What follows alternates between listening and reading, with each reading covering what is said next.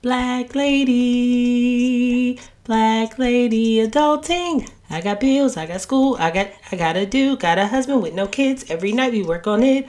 Black lady, black lady adulting. The most disrespected person in America is the black woman. The most unprotected person in America is the black woman. The most neglected person in America is the black woman. Malcolm X.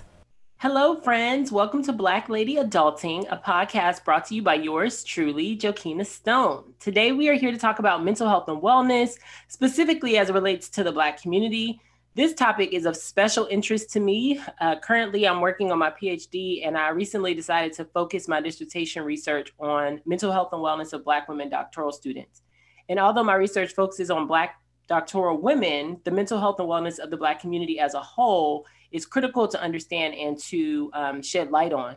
According to the Anxiety and Depression Association of America, Black Americans are 20% more likely to experience serious mental health challenges compared to the larger general population. So, since I am by no means an expert on mental health, wellness, and all that jazz, I brought along a colleague to discuss mental health and wellness, Dr. Meag-gan O'Reilly. Yay.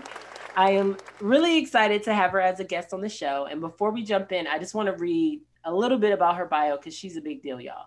So, Dr. Meag-gan is a staff psychologist at Stanford University's Counseling and Psychological Services and lecturer in the Stanford School of Medicine.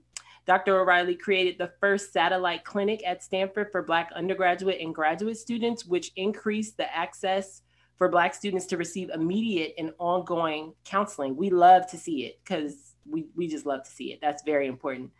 Um, outside of Stanford, Dr. Meag-gan is the co founder and CEO of Inherent Value Psychology Incorporated, her private practice and DEI corporation that provides international DEI speaking engagements and consultation. The mission of IVP is to redefine productivity as liberating the unconditional self. And lastly, she did a TEDx talk, which I didn't know until I until I read this bio. But she did a TEDx talk in 2018 to remind us that our lives matter to the world. Her TEDx talk, "Enough is Enough: The Power of Your Inherent Value," can be seen on YouTube. So please look it up. Her research focuses on social justice and areas of clinical expertise include college student mental health, higher high achiever stress, perfectionism, and trauma. Welcome, Dr. Meag-gan O'Reilly. Thank you so much for being here with me today. It is a joy to be here. My pleasure. Thank you, Jokina. You're very welcome. So we're gonna dive in. Oh wait, before we dive in, um, can you tell folks where they can find you, like on social media? Yes, definitely. I'm on all the platforms, even though I'm an old soul. So Instagram at Meg underscore PhD, which is the same for Facebook and Twitter. And then um, I also have a LinkedIn, which is my full name. So get those that get the dash and the G. So it's M E A G dash G A N. Cool beans. So check her out, y'all. Check her out. She does amazing work. So now we're gonna jump in. Mm. Um, today we're talking about Black mental health and wellness. And one of the reasons why I wanted to have you on the show is because one of the things um, that you've said in the past that really stands out to me is if anyone needs therapy, is Black people. Mm-hmm. And I love that because I think that it's it's accurate and I don't always think that, you know, as a community we think about our mental health. And so can you share more about why you feel like if anybody needs therapy, it's black folks? Yes, and I stand by it. But thank you for the question because it does need a little bit elaboration. It could fall on people's ears as uh, stigma. There's still a lot of stigma in the Black community. So people could hear this as there's something wrong with Black folks or Black folks are weak.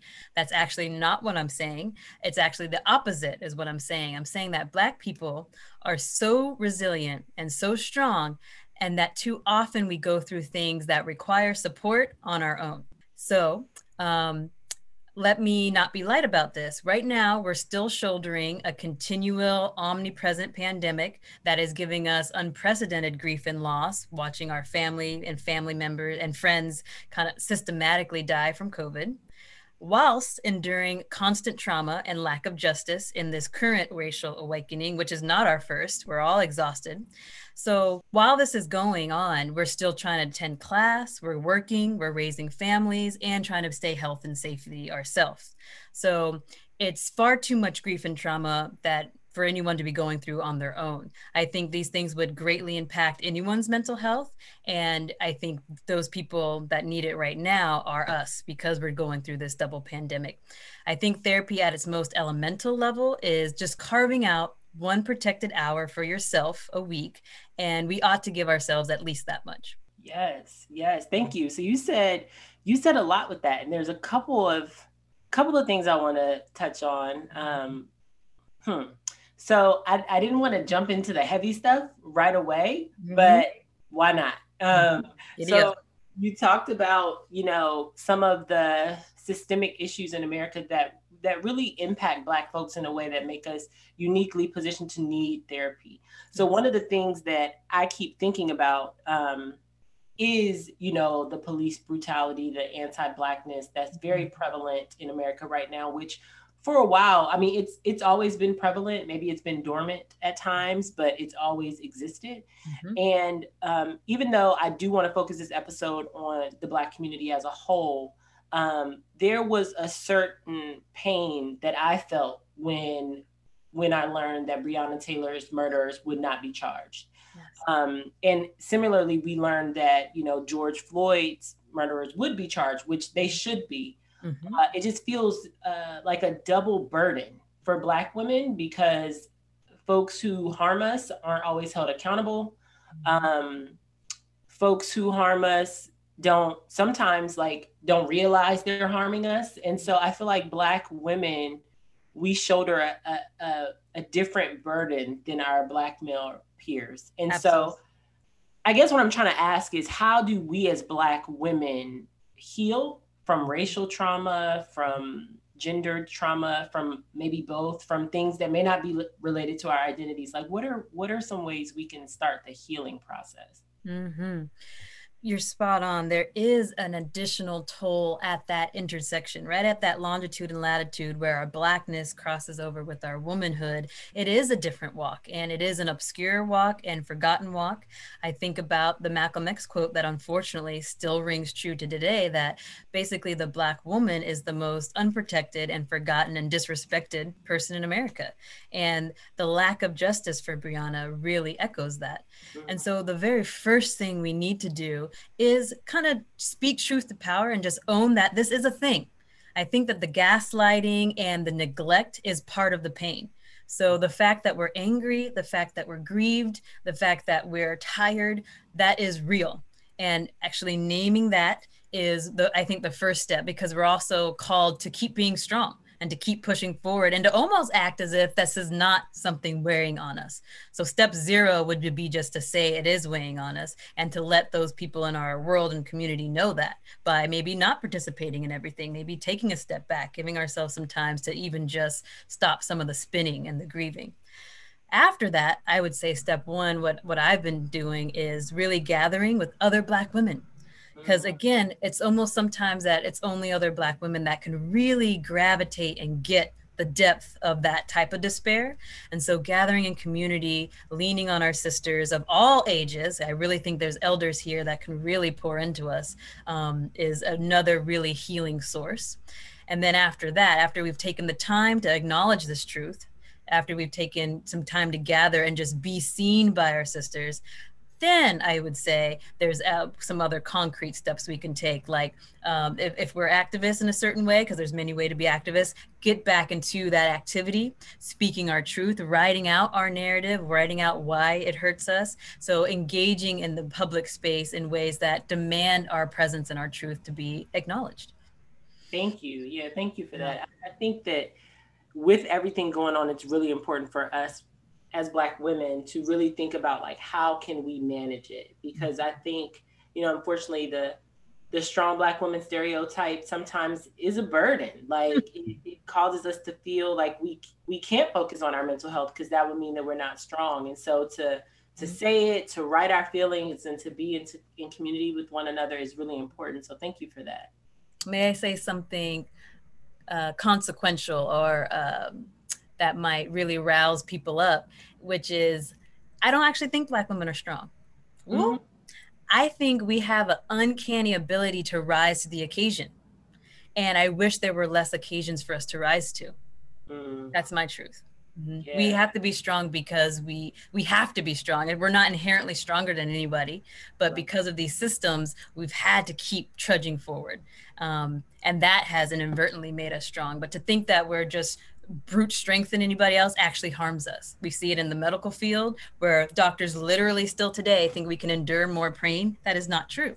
And so I really like pushing back on that strength in a complex way that yes, we do a lot, but I want people to assume that we need help and then step in because we just rise to the occasion when they don't. I appreciate that.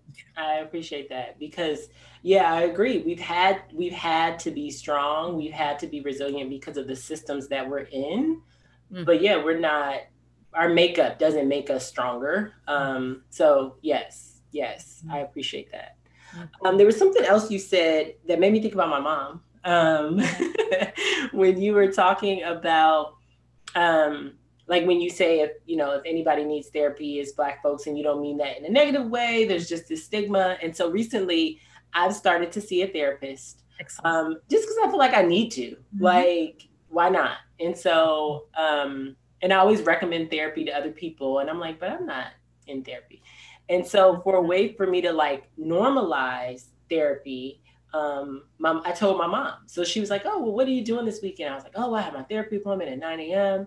And she was like, "Therapy? There, are you okay? Do you need physical therapy? What happened?" physical, yep.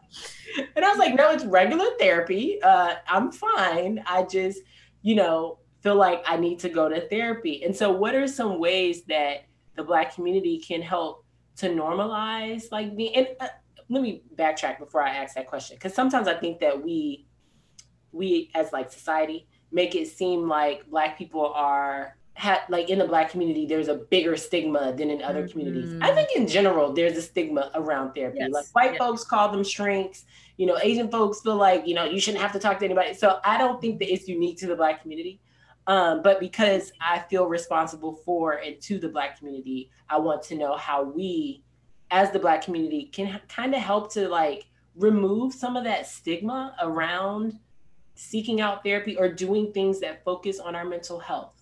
Ah, yes, yes. And I think you're spot on. Everyone has, every c- culture and community has their version of it. For me, as a first generation American, my family's from uh, Jamaica, it was don't put our business on the street. Mm-hmm. You know, and I think the the other version of that is don't air our dirty laundry, right? So we all come to stigma in many different ways. I think for particularly for Black folks right now, there's actually a lot of ways to get connected um, COVID has had some silver linings, and telehealth is actually one of those. So, transportation and time are now lower barriers. Um, I think therapy for Black girls, there's also therapy for Black men, is has really easy find a therapist searches. So, in your area code, but also the APA has lowered the interstate licensing bars. So, you can meet with a therapist that's outside of your state in some cases. So, we can get good therapy from people of color, even if they're not around, because that's the other big barrier of you know can i meet with a black therapist if there's none in my area mm-hmm. but i also want to uplift some uh, services like group therapy, uh, healing spaces that are up happening right now because of all the injustice, um, and things that I call therapy adjacent services. So podcasts like us right now, mm-hmm. uh, blogs, anything that really speaks to uh, the normalization and the truth of your experience. This usually warms people up to therapy. If you read a good blog about Black burnout or about Black anger and it really resonates you, that's you getting into your feelings. That's you doing some of the work. And eventually you might find yourself in a healing space that's just talking about racial trauma, then eventually on up into formal therapy. So I say start anywhere, just start getting engaged with what you're feeling and what you're thinking, start showing up in communities, be it online or elsewhere and before you know it you might be more encouraged and empowered to talk to that therapist one-on-one mm-hmm. i like that i think that um i so i i joined a healing space Yes. and uh well i shouldn't say i joined but they had a session and i like went to it virtually um, mm-hmm. um which i appreciated because before covid like you said I couldn't get to these healing spaces. Like they would be after work at like 6 30. And by 6 30, I'm not going nowhere but to my home and maybe in my bed. Um, mm-hmm. And so healing spaces, I think, were like a new thing for me. Like I didn't realize like this is, you know, like that therapy adjacent. Um, so what are some, so you said podcasts, uh, healing circles. Are there other suggestions you might have for like ways that, because I often think about people who don't have access to therapy, right? Mm-hmm. Like they don't, it's not covered by their insurance or um, they don't have the money for it, even if it is covered by their insurance. So, what are some other ways that people can get some of that healing and not necessarily have to like pay to see a therapist every, you know, week or every couple of mm-hmm. weeks? Yeah. I'll mention one more service that does have a fee and then some more free ones. Uh, BetterHelp right now keeps calling me. They're recruiting Black therapists hard right now, but mm-hmm. BetterHelp is uh, uh, telehealth, phone, and text therapy. Um, there does there is a fee, but it's usually lower than regular therapist rate, especially here in the Bay Area. So you can get a subscription, which might be like ten or so sessions for a total sum that you can pay off. So that's actually one that I recommend because there are therapists of color on that platform and it's always in your pocket. If you have a phone, you have a therapist in a way. So I, I do encourage people to look at the different programs and see what they could be able to afford. It's not on any insurance plans or anything like that. It's just fee for service. Outside of that, though, I do think we have to get into a mode of championing our own wellness. And so, one thing that I, or four things that I like to encourage every person to do is what I call the foundational four. These are things that if you don't have these, uh, like on the bedrock bound foundation, you're not going to be able to do much else. You could, but it's going to be difficult for your wellness.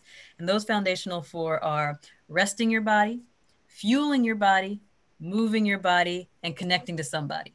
Mm. So let me unpack those resting your body is that gold standard eight plus hours of sleep a night. Now, for students, I don't know if you're guilty of this, but for students, cutting out sleep or staying up late is the easiest way to make more time in the day to get things done. But really, that's stealing from your own reserves. Why stay up late to study when sleep consolidates memory? So everything you're studying isn't going to download the same. So do rest. And this isn't just, you know, overnight. I also advocate for naps. I'm a big minister of naps. Um, and also just doing things where your brain is offline. So you're not um, working and grinding as hard. This could be just going out in nature or um, doing something with your hands, doing something artistic. So rest is a big one. Fueling your body. This is really just eating three meals a day plus snacks. The healthier, the better. But I think sometimes we forget that um, that we're human organisms. We're not machines, and so we do need fuel to do what we need to do. Secondly, moving your body. Move your body, girl. And I specifically didn't say exercise because I think when we go to the MD or our physician, we get told to exercise all the time, um, especially if we have a little extra weight or all this and it kind of lands on our ears, maybe demanding or judgmental. I like to just say move your body. So it doesn't have to be the running or the, the kind of typecast exercise.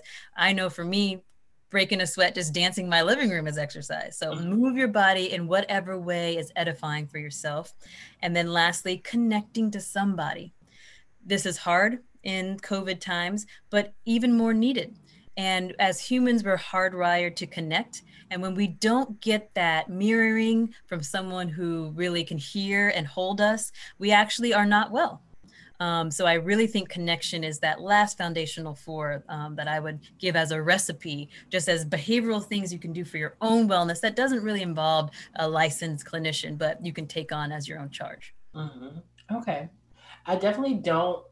Uh, I know you said like sleep is important. I always get my sleep. I do not okay, good. late. I'm not like, oh, I gotta stay up all night. I think I pulled an all nighter like twice in my life, and the second time I did it, I was like, I'm never doing this again, like ever. I'm in bed by like 11 o'clock. I will close. I will not be done with what I'm working on and be like, oh well, this has to wait till tomorrow, and I'll just close my computer. Amen. So many students don't do that. Mm. I feel like there's this culture of no sleep, team no sleep, like grind it out, work hard. And I'm all for working hard. I'm all for like making sure the job gets done, but I'm also for getting my sleep.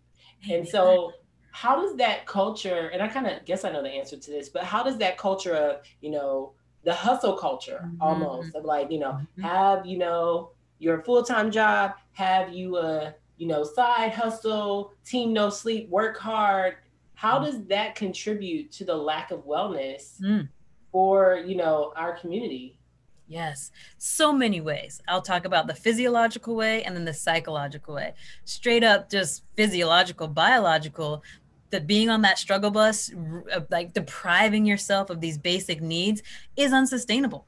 You need sleep, you need food, you need sunlight. So, those people in the lab all the time or in the basement coding, working, reading, that is going to break down. You're going to become irritable and less uh, a person you want to be with your relationships. But just physiologically, you're not going to be able to do that for very much long.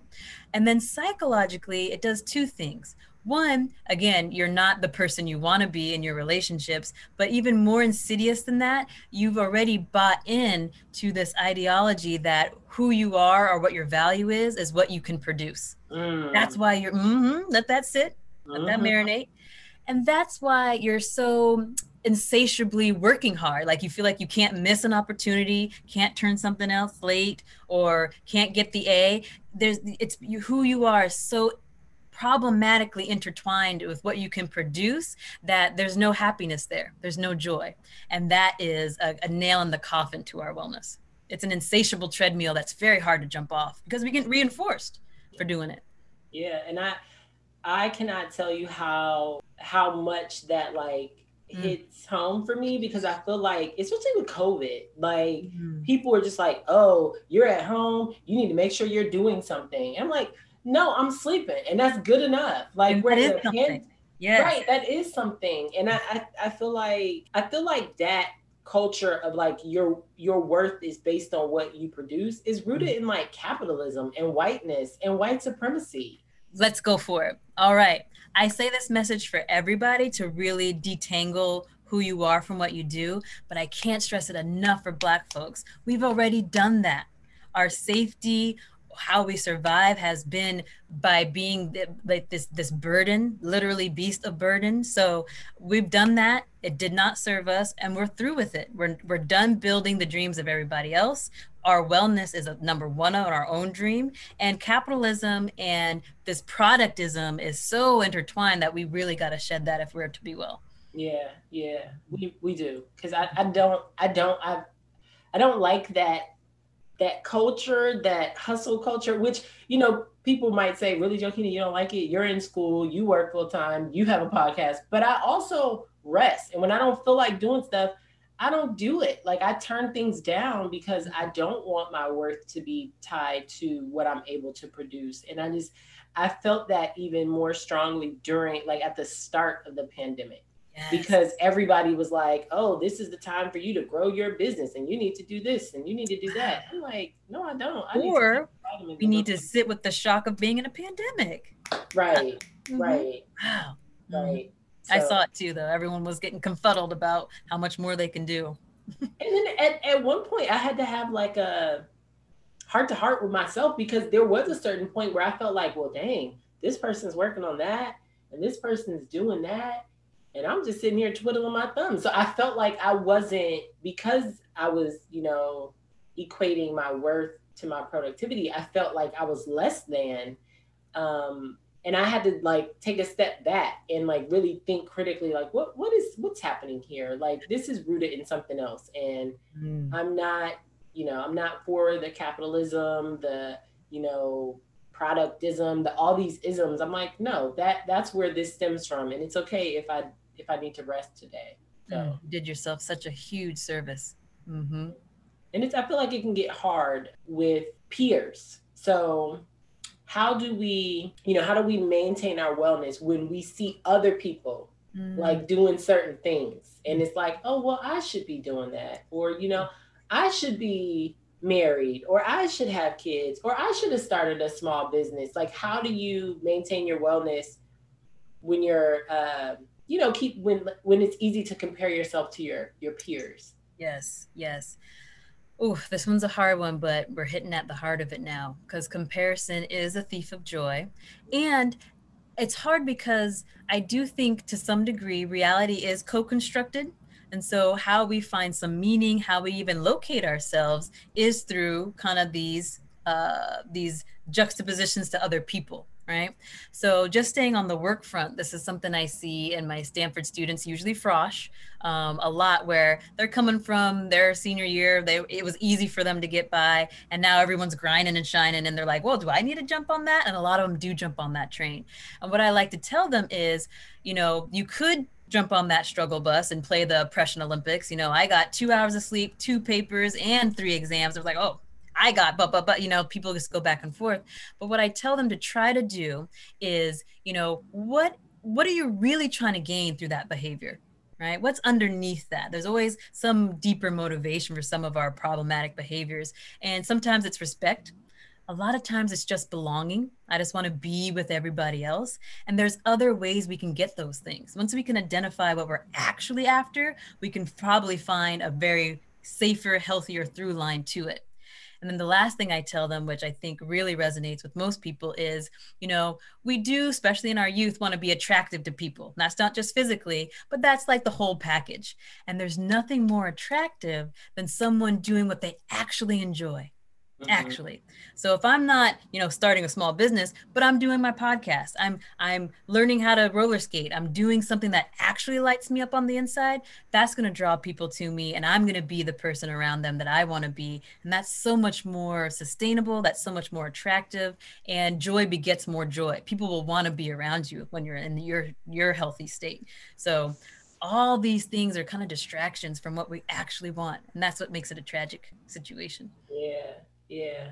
Yeah. And I love that. I don't think I thought about that in mm-hmm. terms of like when you're actually happy and doing the things that you want to do. Not only is that good for your wellness, but you you're more like more people will gravitate towards you. Yes. Yeah. Mm-hmm. yeah. Naturally. And the right people too. Yes. Mm-hmm. Yes. Okay, so I'm trying to think of what other questions I have for you. I feel like we've covered so much. Mm-hmm. Um, Good stuff. I'm going to take it back to, I mean, we, we talked about this, but I just want to be more explicit mm-hmm. about it, I guess. Um, and so earlier I talked about, you know, 20% Black mm-hmm. folks are 20% more likely to suffer from mental health challenges. Can you dive a little bit deeper at why that may be and some healthy, we talked about this a little bit too, but healthy coping mechanisms mm-hmm. for that, you know, for folks for black folks in general but especially as we think about you know like we're more likely to need mental health support mm-hmm. mm-hmm. okay I like the nuance of this question because we are reading uh, reports and uh, articles and even research articles that say, you know, African Americans are, quote, more likely to, or, quote, disparately XYZ. Mm-hmm. And that wording leaves us our brains and just how our language is constructed to conclude that black people are more prone or perhaps faded or it's unavoidable for us to have a particular plight. What i really want to underscore and make sure our listeners hear is that the truth is black people are not inherently more vulnerable. There are actually systemic and systematic exposures to the ills that cause those different rates of suffering right so let me be concrete. Injustices like poverty, lack of healthcare access, neighborhoods that are food deserts are exposed to environmental hazards, that would impact anyone's mental health. And it's usually Black, Brown, and Indigenous people that are living under those conditions. That's where that 20% is coming from. So we we forget that the individual experience is in response to a systemic situation. Yes. Okay? This is something I've been calling system centered language. It's a linguistic call to action that really has us rehumanize people when we're describing how they experience a uh, uh, an oppressive system, right? I think for too long, um, people place blame on the individual and accountability on the individual while system-centered language is trying to put it on the interlocking intergenerational and very present because we like to say historical too very present systems of uh, oppression and racism particularly racism. Okay. Mm. system-centered language. Yes. Yes. Yes. Um, and i think language is key. Language is key in how we think about how we talk about um, the challenges within, mm-hmm. you know, the Black community as it relates to mental health and really naming it. And so something you said about like you know how it's often historical. Yes. No, it's present. Like this right now. happening now. yes. Yes. Yes. So system centered language. Okay. So we kind of talked about this a little, but um, I think this will probably be my last question before I ask for any like final thoughts. Mm-hmm. Um, so we talked about, you know, doing the things that we love mm-hmm. and um, um, so we talked about doing the things that we love and um, you know going to healing spaces what are some other ways that we can just like maintain our peace especially mm-hmm. with everything going on right now i think it's very critical right now um, but what are what are some ways that what are some things that you do okay maintain your peace gotta walk the walk well um, let me talk about joy just a little bit. Mm-hmm. Um, I think it's important for us to speak truth to ourselves daily. Look, we are living in an anti Black world, and that can seep in in very small and subtle ways, that even ways that we're not aware of. Um, I used to straighten my hair when I would go on an interview, right? Because I thought that was more palatable and quote unquote professional, right? Because that's, you know, anti Black beauty standards um, and professional standards.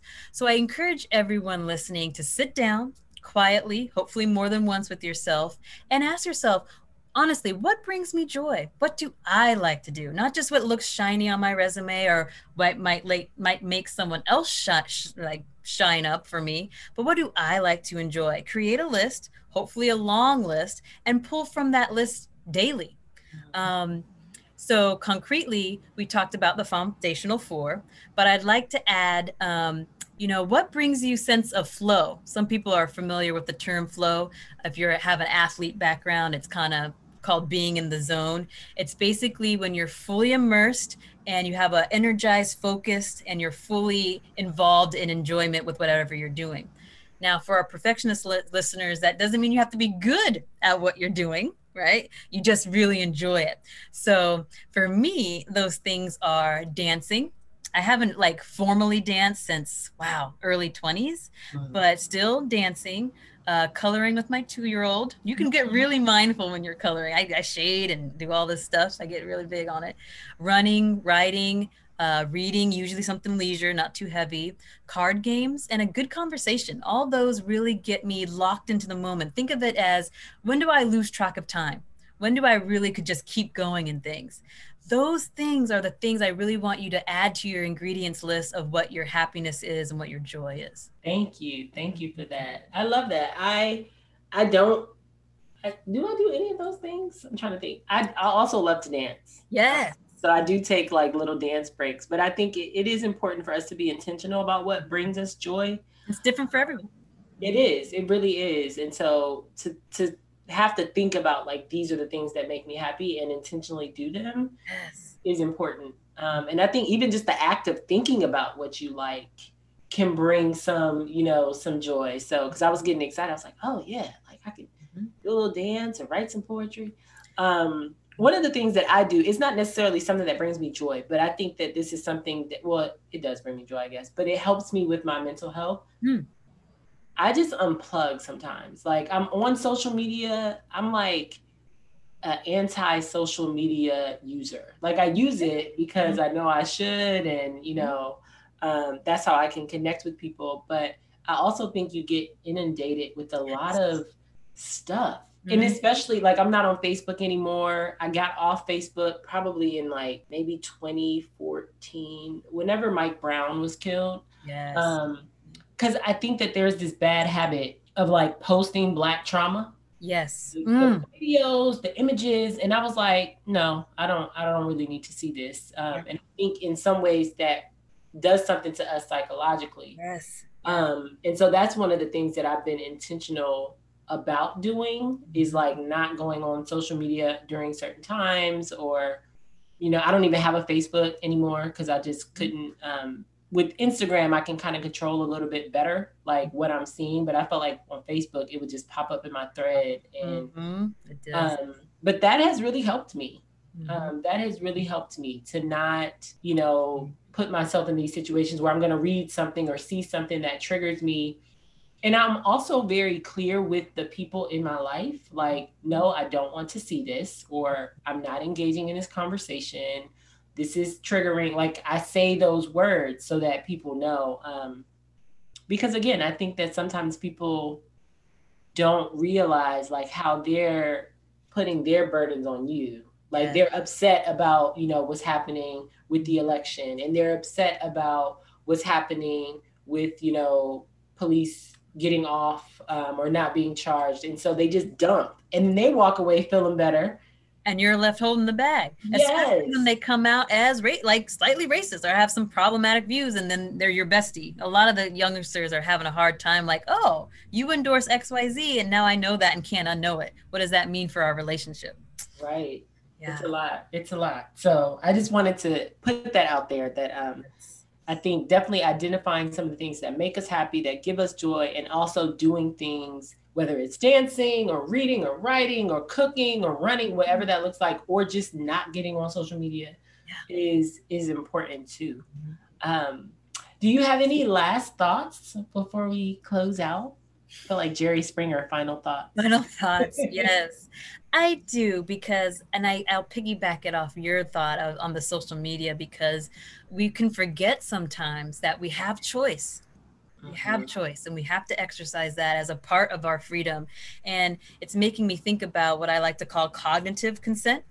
It's mm. another type of consent that's just as important as sexual consent, where we have to be uh, champions and safeguard what we let into our mind because mm-hmm. some things can be poisoning. I think the virility of Black Death, there's a scholar who's studying it and it is hurting us. So I would, um, as a final thought, really encourage all of us to think about am I going to uphold my wellness or am I going to uphold other people's opinions of my wellness or opinions of my behavior? Because that's mm-hmm. really the hardest thing when it comes to stigma, when it comes to unplugging from social media. It's that feared backlash of lack of belonging or ostracism or retaliation. And your wellness has to be the most important. It's your job, and you're the only one that can do it well. You're the. CEO of your own wellness, and we got to act like it. Yes, we are the CEOs of our own wellness. Mm-hmm. And can you ask your other question again? How are we going to uphold our wellness? How are we going to uphold our wellness? That is a very important question. Mm-hmm. And I don't think that it gets a lot of thought. So, yeah, thank you. No problem. No problem. People think that if they're living their life well, wellness will just come. Mm-hmm. That's really a paradigm shift. Like it's an active thing you got to engage with and you got to be in charge. Mm-hmm. Thank you so much, Dr. Meag-gan. I appreciate you so much. This was great. This we, was- I could keep talking to you. This is so needed. Thank you. Yes, we might do a, a part two. I would love that. And now for the My girlfriend segment. In today's discussion about mental health and wellness, we spent a little bit of time talking about joy. As you think about your own mental health, I encourage you to think seriously about ways to experience joy. Finding joy is not only a way to engage in health, healthy mental health practices, but for black folks, it really is an act of resistance. Black people are often told, whether it be implicitly or explicitly, that we are not worthy of joy. We should hate our bodies, we should hate our skin, our hair, we should hate ourselves, we should hate each other, we should hate our homeland. Now, obviously, that's not true. There's a lot of beauty and power in blackness, which is why so many people are threatened. However, it is important for us to reject those narratives and to find joy, and that is what makes it revolutionary. I know that can be hard to find joy in times of struggle and pain, especially given everything that's happening right now the election, the loss of black life, the personal challenges that we may be facing that we don't often voice. Despite all of that, you are worthy of happiness and joy. And so today's My Girlfriend segment is dedicated to all the black women who help us find our joy. So, our therapists, so folks like Dr. Meag-gan, who dedicate their practice to help black folks understand and acknowledge our inherent value.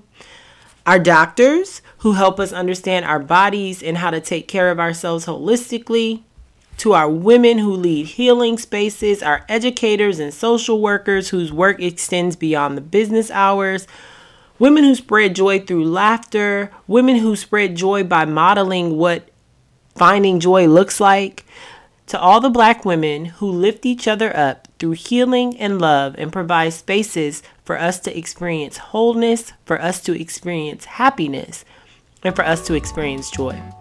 This segment is dedicated to each and every one of you. So, thank you so much for the work that you're doing and continue to find the spaces of joy.